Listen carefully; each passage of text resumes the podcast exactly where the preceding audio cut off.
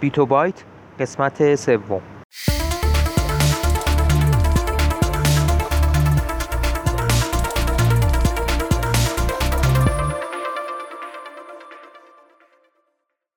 صدای ما را از آسمان نمای گنبد مینا در منطقه فرهنگی گردشگری عباس آباد تهران میشنوید.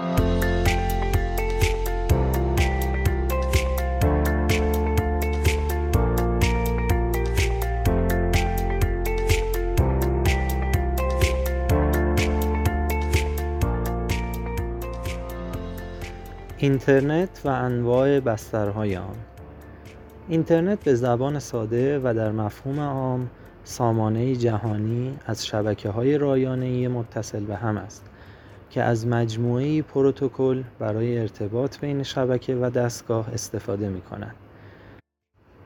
با رشد روزافزون آن می توان گفت امروزه اینترنت شبکه ای از شبکه ها می باشد و شامل انواع خصوصی، عمومی، دانشگاهی، تجاری، دولتی، نظامی و غیره و در مقیاسهای محلی تا جهانی وجود دارد.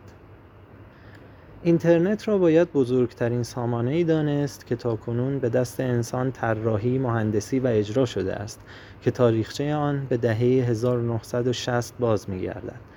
اما اینترنت در دهه 1990 میلادی به عنوان یک شبکه جهان شمول شناخته شده و می توان گفت با توجه به وابسته شدن تقریبا همه ابعاد زندگی بشر به بستر اینترنت باعث به وجود آمدن دوران تاریخی نوینی در عرصه های گوناگون علوم، فناوری و به خصوص در نحوه تفکر انسان گردیده است.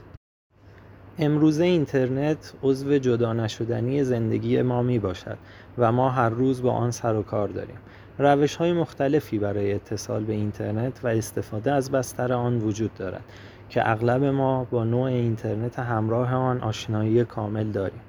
در ادامه قصد داریم به بررسی انواع سرویس اینترنت بپردازیم.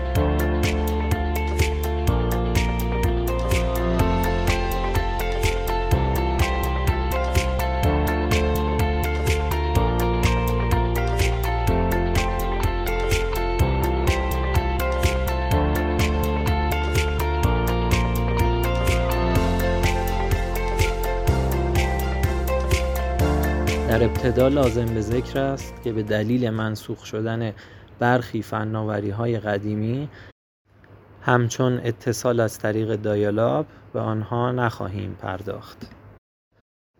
سرویس های DSL DSL که مخفف Digital Subscriber Line و در معنای لغوی یعنی خط مشترک دیجیتال می باشد مبتنی بر استفاده از خطوط تلفن ثابت است که اتصالی با سرعت قابل قبول را در اختیار کاربران قرار می دهد و سرویسی مقروم به صرفه برای کاربران خانگی می باشد. از انواع آن می توان به ADSL یا Asymmetric Digital Subscriber Line که در معنای لغوی به معنای خط مشترک دیجیتال نامتقارن می باشد اشاره کرد که نسبت به سیستم های قدیمی تر سرعت بیشتری جهت اتصال به اینترنت فراهم می کند. دلیل استفاده از کلمه نامتقارن سرعت آپلود و دانلود متفاوت در این سرویس می باشد و معمولا سرعت دانلود بیشتر از سرعت آپلود است. VDSL یکی دیگر از انواع DSL هاست که مخفف Very High Speed Digital Subscriber Line می باشد و معنای آن خط مشترک دیجیتال با سرعت بسیار بالا است.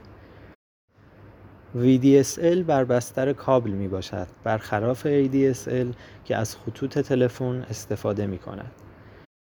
ارائه دهندگان پهنای باند VDSL را به عنوان اتصال سریعتر و باثباتتری در مقایسه با سایر خدمات مبتنی بر خطوط مسی معرفی می کنند.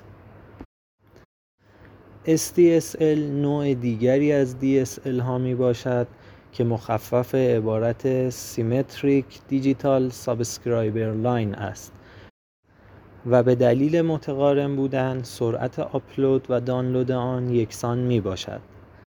در حالت عمومی و با توجه به پهنای باند موجود معمولا سرعت دانلود و آپلود SDSL دو سه دهم مگابیت بر ثانیه است در حالی که سرعت دانلود VDSL تا 52 مگابیت و آپلود آن تا 16 مگابیت بر ثانیه می باشد.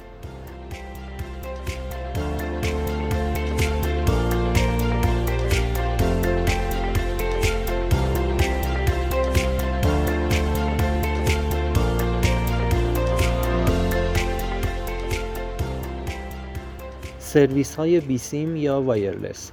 همانطور که از نام آنها مشخص است در این سرویس از کابل و خط تلفن استفاده نشده و در عوض از فرکانس های رادیویی استفاده می شود این نوع ارتباط علاوه بر اینکه پهنای باند بیشتر و پایدارتری نسبت به DSL ارائه می دهد هزینه نصب و راه اندازی بسیار کمتری خواهد داشت. انواع wireless اشتراکی در این نوع سرویس مشترکان می توانند با نصب تجهیزات دریافت کننده فرکانس در جایی که POP site ارائه دهنده سرویس دسترسی دارد از پهنای باند در معرض wireless استفاده کنند.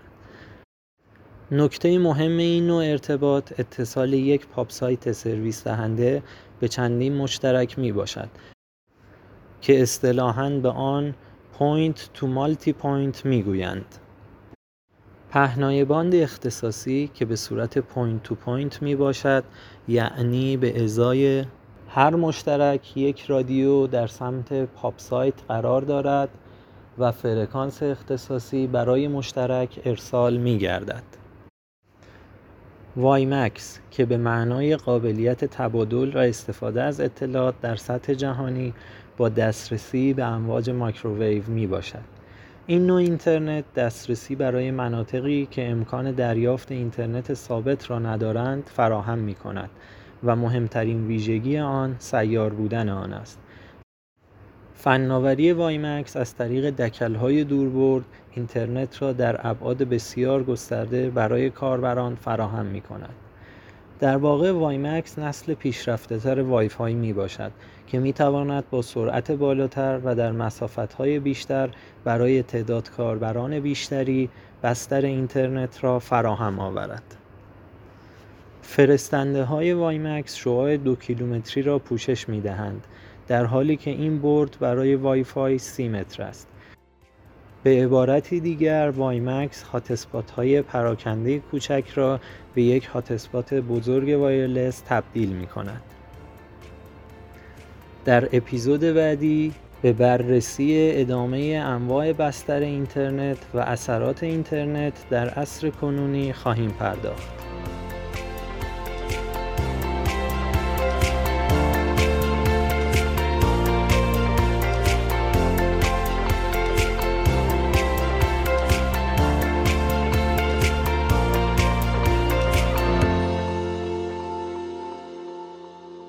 اگر علاقمند به مطالب علمی و نجومی هستید صفحه اینستاگرام ما را به آدرس گنبد مینا دنبال کنید.